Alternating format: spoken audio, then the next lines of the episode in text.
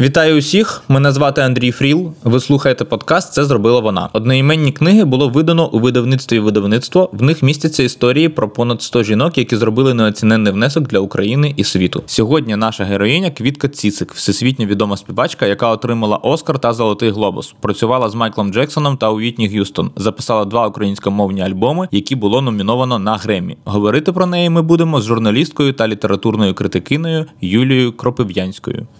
Юлія, вітаю, радий вас чути. Скажіть, будь ласка, батьки Квітки Цисик були змушені виїхати в Сполучені Штати Америки. Від чого вони тікали?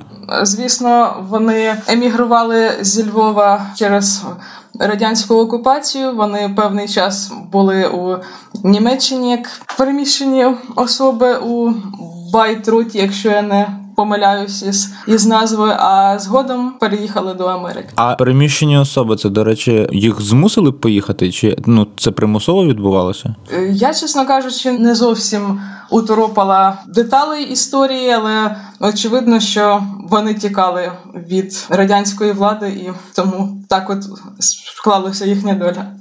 Угу. Ну тобто, не за власним бажанням, коротше. Я думаю, що вони очікували України, але не дочекалися. І звісно, вони там здається нещодавно перед війною побралися, і вони очевидно планували майбутнє для дітей і не хотіли бути у жодній тоталітарній державі. Угу. Розумію. Добре, давайте поговоримо якраз про родину. Сестра Квітки Марія стала відомою піаністкою, була директором консерваторії в Сан-Франциско. Ну, взагалі побудувала таку кар'єру. Як ви вважаєте, яка роль сім'ї, зокрема батька Володимира Цісика, в успішних кар'єрах Марії і Квітки? Е, ну, якщо ми базуємося на спогадах власне квітки, вона завжди з величезним теплом відгукувалася про батька, наголошувала на тому, як багато він їм дав. Батько був віртуозом скрипалем, і для нього певно було важливо, що квітка теж. Пішла спочатку по його слідах, але згодом змінила на академічний спів свій фах. І певно, що для неї це теж було таким ем, важким вибором. Вона не хотіла би зрадити татовий такий от талант продовжувачкою, якою вона теж була. Але думаю, що тато їх завжди підтримував, і зі спогадів квітки він був. Дуже добрим, дуже таким чуйним і добрим другом і учителем для них. Угу. Я от читав про те, що вже в 4 роки Квітка вже займалася музикою. Ну і власне це вибір батька. Ну тобто я розумію, так він віртуоз, але от як ви вважаєте, чи мав право він робити вибір за дитину? Я не думаю, що в 4 роки вона може усвідомлено якось вибирати. Не знаю, це звісно важко нам тут судити. Думаю, що він керувався тим, що він спроможний дати. Це це він і дав. Був би він, наприклад, скульптором, то записав би у, у художню школу. Напевно, так. Не знаю. Мені просто здається, що це може трохи якось несправедливо по відношенню до дітей. Ну я звісно розумію, що батько там віртуоз і так далі, але в 4 роки змушувати дитину займатися там музикою і обирати за неї її шлях. Я просто потім натрапляв на вираз квітки про те, що вона почувалася винною, про те, що вона потім покинула скрипку. І я от подумав, що можливо це якраз от з дитинства і походить це почуття провини, і його може якось не мало би бути. Ну невідомо які там стосунки у них були ті, що за фасадом, так би мовити. Ми то бачимо фасад, і можливо, повітка так сказала, бо вона то рано втратила батька. Вона би хотіла, певно, щоб він розділив її пізніші успіхи як співачки. Але угу, так, так. Ну тобто, все одно якісь е, музичні успіхи, музичну кар'єру. Так, так, так. Так, погоджуюся з вами. Розкажіть, що вам відомо про виховання квітки? От вона вже народилася в Нью-Йорку, вже не в тоталітарній країні, і її виховували українкою. Як це відбувалося? Я знаю, що її віддавали в школу українознавства, що вона була пластуном. От як в емігрантській такій інтелігентній родині виховували дітей, щоб не втрачати зв'язок з батьківщиною? Ну я також читала, що е, по буднях е, сестри відбували звичну школу американську американську, а по суботах ішли, поки їхні американські ровесники там розважалися. Вони йшли шабів у суботню українську школу, і дійсно там і мова, і українознавство, і культура, і все таке згодом пластова організація. Ну так зі спогадів відчувається, що їм було весело, і вони устигали за тиждень скучити за своїми друзями там. Тому я думаю, ну що ж, якщо це було знову таки не із примусу, а це було органічною атмосферою у сім'ї, тобто виховувалися українками, не розривали аж до повної асиміляції з американським світом. Ідентичність вони зберегли, і саме тому ми власне і говоримо зараз про цю видатну жінку і її сім'ю. Розумію. Читав про те, що Квітка шість тижнів навчалася у Бельгії, і вона там брала участь у постановці Рігалета Верді, наприклад. Е, як ви вважаєте, чому вона не стала оперною співачкою? Бо знаю, що були наміри. Угу, Так, от я про це також думала і вважаю, що оперна сцена певно що втратила в її особі видатну зірку. Читала, що після татової смерті перед нею постало теж завдання забезпечувати і себе, і частково родину, тому вона пробилася у світ оцих от рекламних джинглів і тощо, тощо, тому що таке оперне мистецтво потребує дуже великого шляху і багато часу. І власне суміщати заробітки і оперу, напевно, їй не видавалося можливим. І окрім того, читала, що у неї був якийсь бар'єр перед публічними виступами. Їй було значно комфортніше у атмосфері саме студії у такому більш камерному середовищі. Ну так чи інак, це був її вибір. Після цієї стипендії вона пішла вже більше у такий масовий музичний. Угу. Ну тобто, в принципі, можна сказати, що вона була змушена, скажімо, працювати в рекламі для того, щоб забезпечувати родину. Ну, якось заробляти. Сестра, наскільки я пам'ятаю, старша була, певно, що раніше почала працювати. І можна сказати, що ну вона співом заробляла гроші, правильно? Так, так. І робила це вкрай успішно. Угу, Так. Вона була абсолютно успішною жінкою, як і за тодішніми, так і за сучасними мірками. Абсолютно у мене немає сумнівів в тому, що якби Квітка Цісик була б зараз, то вона була б дуже популярна і отримувала б купу грошей з стрімінгових е, сервісів, і була б зіркою Spotify і Apple Music. Звісно. До речі, я от читав про те, що рекламний її ролик для Форду, з яким вона там працювала дуже багато років поспіль, сумарно прослухали 22 мільярди разів. Це якась просто неймовірна цифра. Так, так. Ну таку статистику принаймні подає компанія. Ну так повіримо їм. Ну так, звісно, це в Форді говорять про це, але ну в принципі, мабуть, у них немає якихось особливих мотивів для того, щоб брехати. І я думаю, що за одні ці 22 мільярди мільярди можна було б у 2020 році озолотитися. А з якими ще брендами, до речі, вона працювала? Ну називають American Airlines, McDonald's, Coca-Cola. Багато таких, що усі їх чули. Угу. Ну тобто, це дуже великі бренди, прям світові бренди. Так, так. Угу. Як ви думаєте, це не заважало творчій реалізації? Тобто, от вона раніше йде, в принципі, в комерцію, в рекламу, тому що помер батько, треба е, заробляти гроші і забезпечувати родину. Ну але потім вона дуже довго займається цим. Чи не заважало це її творчій реалізації? Мені здається, це така от до питання чесності з собою і бажанням якісно виконувати свою роботу. У неї це настільки відчувається, от в усіх її інтерв'ю, там як вона сумлінно ставиться до будь-чого. Вона із такою ж віддачею записує оці реклами для компаній із такою ж самою віддачею, але іще із величезною любов'ю. Вона згодом запише ці свої два українські альбоми.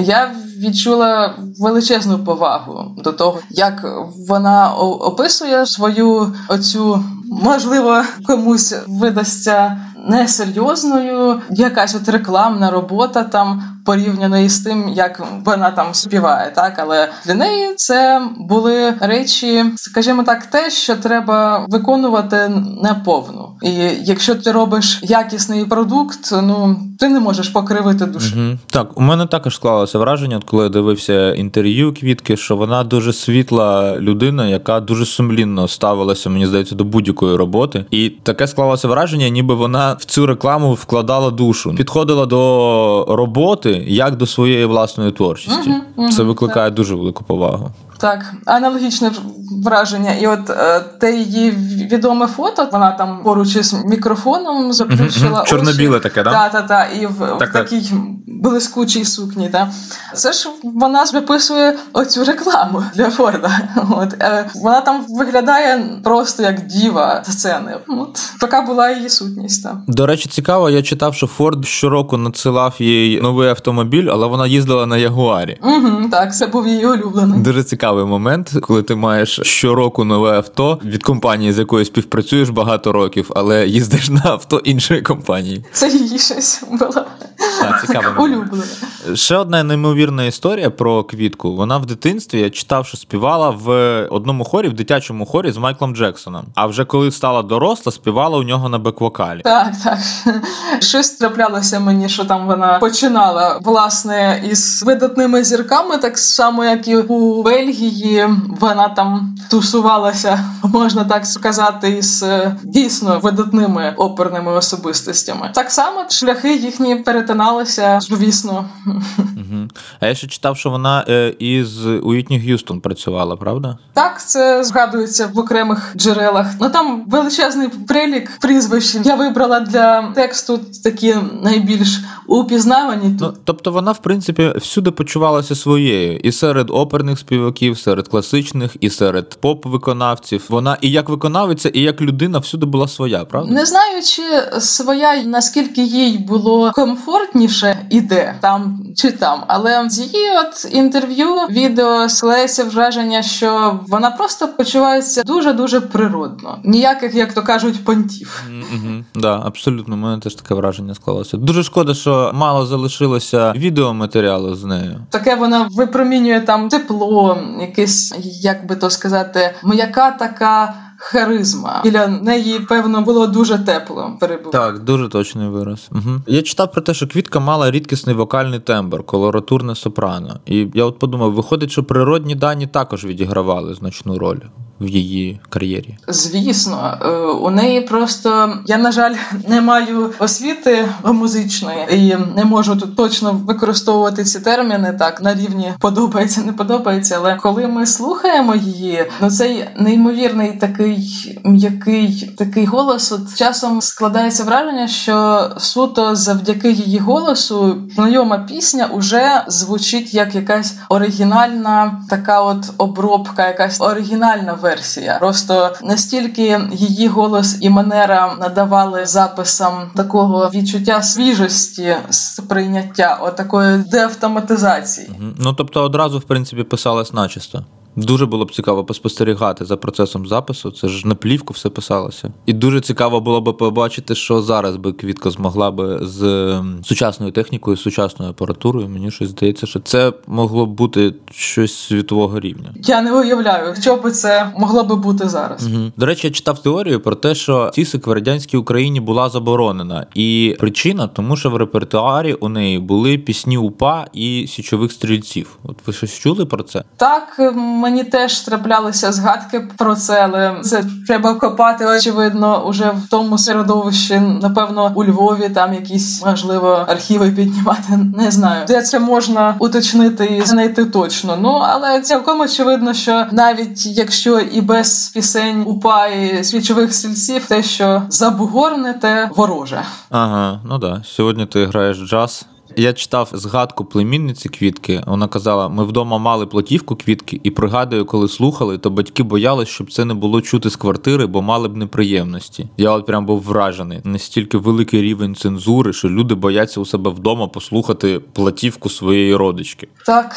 так. Я теж читала, що квітка з мамою відвідали колись там ще в СРСР. Абсолютно приватно приїхали до Львова. Там побули так тишком нишком у кількох родичів, і все це було одразу здається після смерті тата. Вона поїхала із мамою і каже, що я запам'ятала тільки очима цю поїздку, і вони там відвідали тільки ті місця, які були важливі для їхньої сімейної історії, для їхньої пам'яті, де там тато і мама одружувались, тощо, тощо. Але звісно, цей візит не був вільний. Не не афішувався. коротше. Так, абсолютно. Угу. Вона тільки одного разу да, була е, в Україні. Угу, так. Я в різних джерелах бачу різні історії щодо того, як Квітка отримала Оскар, і як вона втратила права на використання пісні, за яку власне отримала цю нагороду. Це був такий собі, згадаємо його один раз. Такий собі Джозеф Брукс. Він зробив оцей фільм «You Light Up My Life». Він запримітив талант Цісик, запросив її у стрічку. Вона там виконує усі пісні. І фільм, як такий, я бачила фрагменти. Ну певно, що доволі посередній, як за сюжетом, там і власне за історією. Але тобто, виходить, що якраз за музику в першу чергу цей фільм і міг отримати. Як на мене, так. Ага. Але передусім голос Цісик там ці пісні дійсно ти от зупиняєшся увагою на цих моментах, на цих епізодах. Ну потім, як стверджують англійськомовні джерела, Брукс почав там заливати до неї, і вона відмовила категорично. Вона не хотіла брати участі в цьому бруді. Ну і він так, от вишукано помстився їй. Якщо ти не можеш мусити жінку замовкнути, то ти можеш обрати її ім'я із титрів. Ага, Абсолютно. Так. І виходить, що нагорода у кого залишилася? У іншої співачки, яка потім виконувала цю пісню. Так, там з'явилася така собі Дебі Бун, яка мала хорошу протекцію від тата, тобто вона була в цьому світі стояла значно більш міцно, ніж Цісик, я так розумію. І так саме вона отримала Оскар. Ну але за пісні квітки. Тобто, ну фактично, ми можемо говорити про те, що у квітки Цісик є Оскар, Золотий Глобус. Цілком так, це її голос їх виграв. І що цікаво, якщо ми порівняємо там запис записи у Вікіпедії українську і російську. Російська не каже про це ані репліки про ці нагороди. Ну ясно. Згодом Квітка запише два українськомовних альбома, і їх було номіновано на Гремі. Правильно? Так, так. Я читав про те, що бюджет цих робіт просто величезний 200 тисяч доларів. І ці альбоми Квітка писала за власний кошт, правда? Так. Чи можемо ми сказати, що Квітка заробляла гроші на комерційних проєктах для того, щоб потім вкласти ресурси ці у власну творчість? Я думаю очевидно, тому що це величезні суми, і також із допомогою свого другого чоловіка Еда, який тримав студію звукозапису, де записувалися не останні люди, такі як я читав, що перші люди Мадонна. Прямо. Так, так заробляли цим, але дійсно у квітки робочий день був насичений дуже, і вона я там читала, не трапила десь, що там з 9 до 6, 8 вечора у неї був робочий режим такий звичний, а потім до другої, третьої уночі вона записувала оці от українські альбоми. Так працювала вже над своєю творчістю. А так, так віддавала отой не борг, напевно, батьківщині, а свою вдячність, е, що було важливо дуже. І вона, от в одному інтерв'ю, каже, що коли настав час записувати другий альбом, ми ще не розрахувалися за перший, не віддали усіх боргів, і її дуже обурювало все явище піратства що людина придбала диск там за 8 доларів, і ага. потім несе його, переписує, поширює. Копіює всюди. Так, і вона каже: ну придбайте диски, будь ласка, я матиму за що віддати і записати інший. Так що відчувається, що її зачіпало дуже те, що вона ставилася так якісно, так з повною віддачею, а люди ну просто юзали. Ясна річ, коли митець вкладає стільки ресурсу, стільки часу, стільки грошей, це просто якісь там неймовірні суми. А я думаю, для українських виконавців тоді ну просто захмар та тоді і досі захмарні просто суми. І звісно, що митець тоді очікує якоїсь віддачі адекватної від слухача. А слухач на умовній тоді ще Петрівці купує диск. Саме так. І от я пригадую спогади Кирила Стеценка про його візит до Цісиків, і він каже.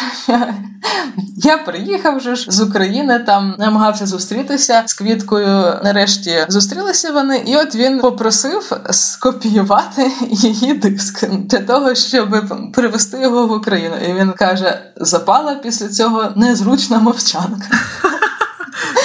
Тут він зрозумів, що ага, тут є якісь нюанси. Що варто, напевно, все-таки сходити в магазин і придбати. Да, альбом. Да. Так, на сам кінець хочу запитати: От пишуть, що квітку в Україні здебільшого оцінили після смерті. Чому так, як ви вважаєте? Ох, ну це на жаль, я не знаю. В Україні так, на жаль, і ще досі. Чому так? От теж така історія, яка поєднує нас із попередньою темою якості і ставлення до своєї роботи і організації власне процесу взаємодії аудиторії і митця. Квітку ж запрошували на фестиваль Червона рута, і вона погодилася одразу, попри її страх великої публіки, і т.д. вона була готова їхати. І вона каже, що раптово комунікація урвалася, і ми ще навіть не обговорювали ніяких там гонорарів чи якихось фінансових питань. Тобто ми з української сторони так, комунікація так, обірвалася? з української, тому що це дуже несправедливо. Як на вони ох, вони почали із того, що Фісик та її чоловік, який абсолютно закономірно боявся, щоб квітка повернулася назад, тому що це був вибачте, 89-й рік. Вони доручили там українській стороні теж там залагодити якісь нюанси з адвокатом. Їх певно так це не жахало, чи що я не знаю. Тобто, що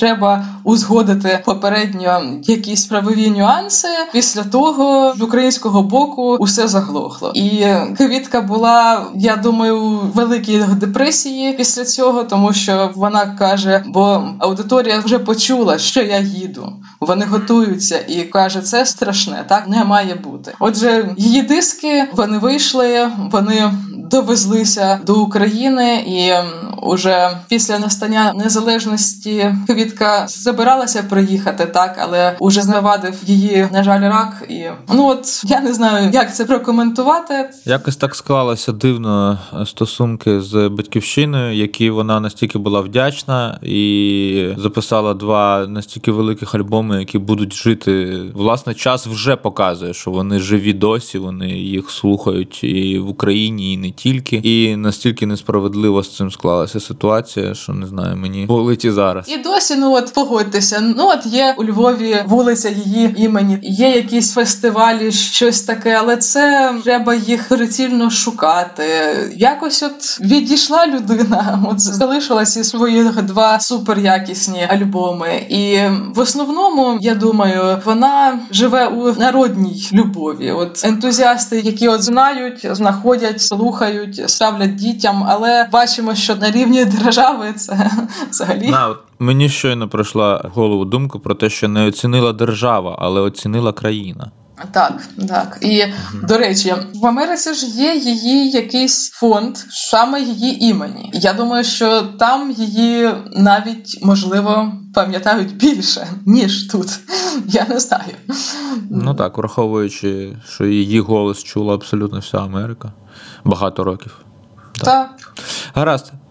Дякую вам за розмову. Будемо закінчувати так, на цьому. Спасибі вам за запрошення. Да, дякую. Та. Да, Дуже класно поговорили. Да, дякую. взаємно. Слухайте подкаст. Це зробила вона всюди, де можна слухати подкасти. Ставте на Apple подкастах 5 зірочок. Дякую вам.